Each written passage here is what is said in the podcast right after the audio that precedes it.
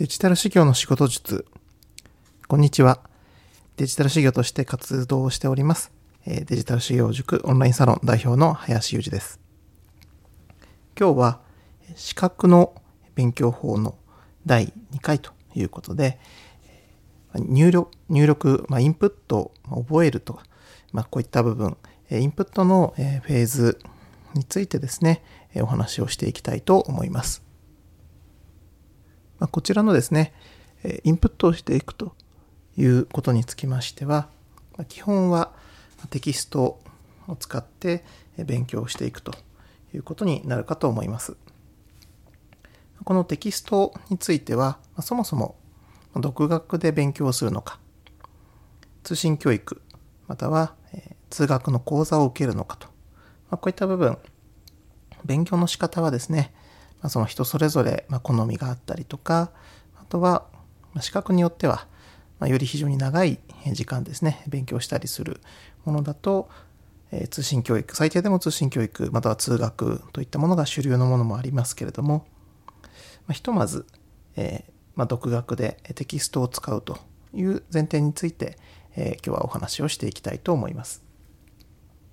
でこのテキストなんですけれども、Amazon とかで検索をすると、今非常に様々なものがどんな資格であってもヒットすることが多いかなと思います。まあ、あの私が受けているようなものですとちょっとマイナーなものになってくるとテキスト自体が限られるといった場合もありますが、ま、一般的なものであればテキストは複数の中から選べるというのが普通かなと思います。ではこのテキストなんですけれども、まあ、どれを選べばいいのかというのを、まあ、まず気をつけなければいけないところです。まあ、つい、まあ、テキストを Amazon とかで検索をして、まあ、評判のいいものとかね、えー、パッと選んでしまうということが多いと思うんですが、まあ、それはそれで、あのそれが合っている、問題ないという方はいいんですけれども、あまりお勧めはできないかなと思います。このテキストはですね、まあ、途中で変えることができないまあ、やらない方がいいものですので、勉強をし始めてから、基本的にはその試験の時までずっとですね、同じものを使うことになります。これをですね、最初から少し自分に合わないようなものをもし選んでしまいますと、その試験の勉強自体が、一番その勉強の中で最初から最後まで使うものがこれテキストですので、えー、まあ、かなり、え、効率が悪くなったりとかするということになります。ですので、まあ、まず、まあ、計画段階でテキストなんかの、え、教材に関する情報もさまざ、まな事例探すと、え、目に入ってくるとは思うんですけれどもその中である程度当たりをつけるまたさまざ、まな Amazon の評価であるとか、まあ、そういったものをご覧になって、まあ、これが良さそうかなといういくつかにこう絞り込む、まあ、こういった部分ではあのブログの事例とかえー、テキストの評判、口コミ、えー、いいんですけれども、やはりですね、実際に店頭で、ま、本屋さんに行ってですね、必ず店頭で確認をしてから買うというのをお勧めしたいと思っています。これはですね、やはりそのテキストに関しても、文字が比較的多くて、ちょっと書き方は硬いんだけれども、まあ、あのしっかりと丁寧に、まあ、長く説明してあるというものもありますし、ま、ただそれは量が多いし、読むの大変ということになります。また、まあ逆にですね、内容自体は非常に絞り込んであって、基本的な論点とか、まあ、そういったものにちょっと特化して、ちょっとこうマイナーな難しい部分についてはある程度、こう、もう諦め、諦めるわけじゃないですけども、はっきりと、えー、頻度が低いものについては、ちょっとこう、緩急をつけてね、えー、頻度の出やすい、高いところについて集中したテキストただ、えー、基本的な論点について非常に分かりやすく、まあ、場合によってはこのイラストが多かったりとか、えー、そういったテキストも今多く、出回っているかなと思います。まあ、テキストによってもですねその目指すところというのがそれぞれありますのでやはりあの受ける皆さんそれぞれに合うテキストというのを見つけるこれが大事です。でまたですねえー、先ほど申し上げたように最初から最後までずっと使っていくものがテキストですので、まあ、いわばその資格試験を勉強していく上での期間は半年とか1年とか短いかもしれないですけれどもその伴侶になるですね、まあ、重要なパートナーこれがテキストだとで思っていただきたいんですね。そうするとじゃあその結婚相手を写真だけで決めるかっていうと、えそんなことはないと思うのと同じようにですね必ずテキストも実物を見てで決めていただくというのがこれはもう絶対、えおすすめです。えどんな、え資格試験であったとしてもやはりそのテキストに、え触れる時間長いですのでそのテキストと相性が合う合わないというところでだいぶモチベーション、え結果後々ですね何倍にもなって、え差がついてくると思いますですのでこのテキストはしっかり、ま店頭で確認をしてから買う。これを、えお勧めしております。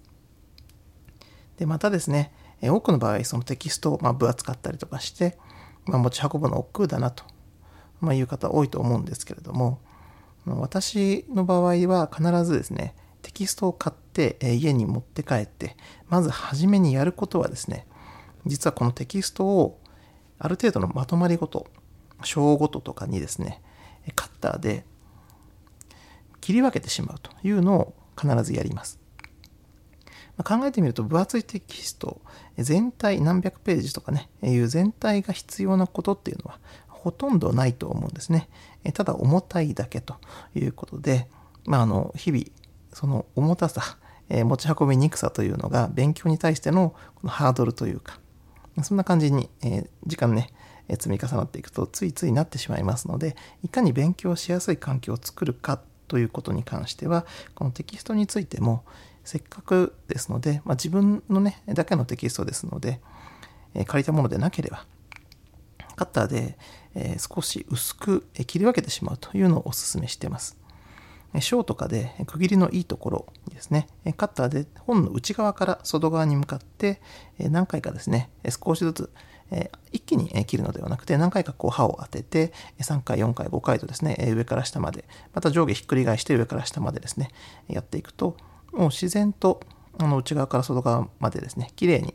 あの切り分けることができます。で、最後、表紙なんか、背表紙のところがですね、ちょっと汚くなりやすいので、背表紙だけは厚紙になってますんで、まあ、外側からね、少しカッターの刃当てた方がいいかもしれないんですが、基本的には内側から外側にこうカッターを当てて、え何回かですね、一度に切ろうとせずに、え何回かに分けて少しずつよく切れるカッターでやっていただければ、綺麗に本というのは分けることができます。で、分けた後、あのセロハンテープなどで、え背中のところちょっと補強してあげて、そうするともう5ミリとか、え、厚くても1センチとかですね、非常に薄い状態の本というのを作ることができます。こうなると、まあ、男性であればポケットとかにですね、ちょっと電車の乗り換えの合間なんかにこうちょっとポッケに入れて、え、電車に乗る。で、またすぐ読み始める。ま、手にずっと持っていてもあまり負担にならない大きさ。で、まあ、バッグのの内側にね、ちゃんと入れるのではなくて、バッグのポケットとかに、ちょっとこう、忍び込ませられるような、まあ、コンパクトさに、え取り回しがすごくしやすくなりますので、えテキストについても、まあ、せっかく買ったテキストではありますが、いかにきれいに使うかを競うわけではありませんので、いかに中身をちゃんと自分のものにできるかですので、まあ、本の使い方としてはですね、ちょっと正しくはないかもしれないですが、資格試験、最終的にはそれに受かるというところが目的です。え中身を勉強するで、それをいかにしやすくするかというふうに考えたときには、まこの本をですね、ま私の場合は、なるべく薄く、えー、章ごととかに区切ってですね、持ち運びしやすくしてしまう。そうすると、どんな時にも持っていくということができますので、ちょっとした空き時間を作って、そこで勉強しようというですね、モチベーションにもなるということですので、ま、細かく分けて、えお持ちになるというのをお勧めします。で、えこのインプット、まあ、テキストを買って、じゃあ実際に日々、持ち歩いて勉強していくというところなんですけれども、まあ、ついついやってしまうのが、まあ、前から順番に丁寧に読んで、え分かんないところが出てきたら何とかしてそこを分かろうとですねそこで止まっちゃってでまたそこがわからないので嫌になっちゃうというのが、え多いかと思うんですがこれもですねちょっと考え方変えてみていただいて実はテキストの順番というのはそれが絶対正しいというものではなくてま会社ごとに微妙に順番変わっていたりもします。ですのでどこかで止まったとしてもまそこが偶然自分に理解がしづらい場所だったのかもしれない。またそこを理解するための材料が先のページに実はあるかもしれません。なので前後のつながり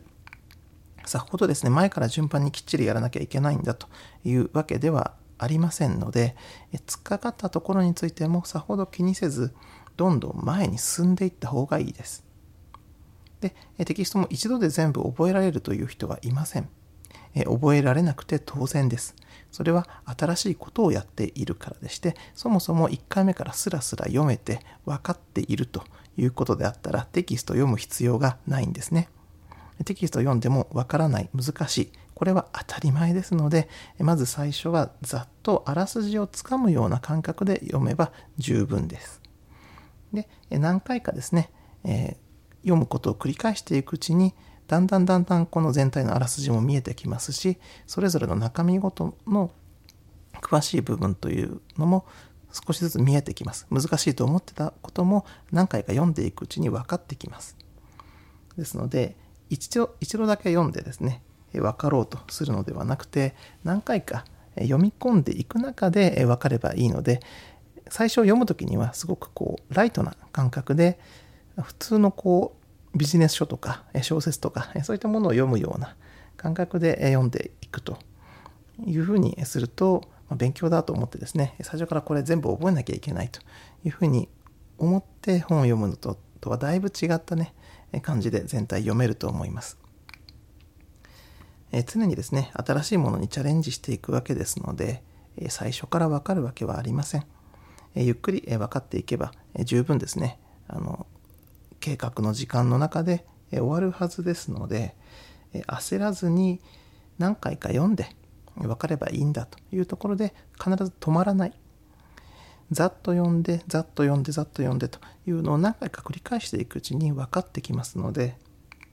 このテキストを読んでインプットしていくという勉強のタイミングでは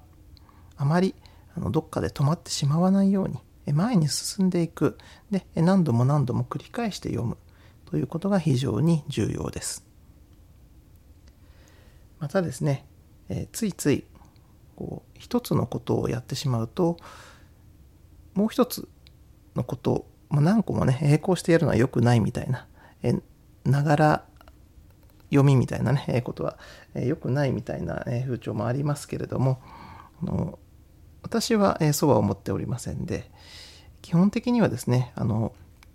どんな試験でもいくつか分野があったりすると思いますがこれはですね複数あの同時にあの勉強した方がいいと思います。あの最初はあの主に中心となってね勉強していく前に進んでいくのは1個かもしれないですが前に進んでいく中心の勉強プラスアルファ復習ですね復習をする時にはもういくつかの分野を並行して復習していくというやり方がいいです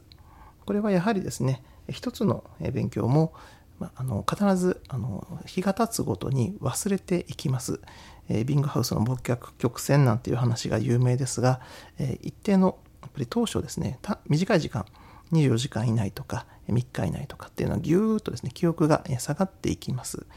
このタイミングで何回か復習をしてあげることによって脳みそがですねあこの情報は大事なんだなというふうに思ってちゃんと覚えてくれるというのがあります。で同じ勉強をですねゆっくりゆっくり少しずつ丁寧に前の方からやっていって復習も少しずつ丁寧にやってしまうとこれがですね丁寧すぎることが逆に良くない覚えにくいということになってしまうんですね。ざっとでも何回も何回も目に触れて頭の中に感じることでですね脳みそが勝手にあこれは大事な情報なんだと何回も見るからこれは大事だというふうに思ってくれて覚えやすくなります。ですので複数の分野があったとしたらですねそれを何個も何個も1個の復習に30分かけるのであれば3個の分野に10分ずつかけた方がいいです。何個も何個も並行してやるそれによってあっちの分野をやると今度こっちの分野の理解が進むというですねあのシナジー効果的なものもあったりしますのでちょっとこう一直線にね勉強していくというのが普通はこうイメージかと思うんですけれども実際はそれよりもこう複数のことを同時並行でやっていく。前に進む勉強もやりながらある分野の復習。で先週やってた分野のさら別の分野の復習。そういった形で同時にいくつかの勉強を進めていくというのが非常におすすめです。はい。え、インプットの、え、やり方について、え、今日はご紹介をさせていただきました。少し、長くなってきましたので、またですね、これから先の部分アウトプットだったり直前期だったり当日だったりの過ごし方についてはまた次回以降配信をしていきたいと思います本日は資格の勉強の方法についてインプットの分野についてお話をさせていただきましたご清聴ありがとうございました。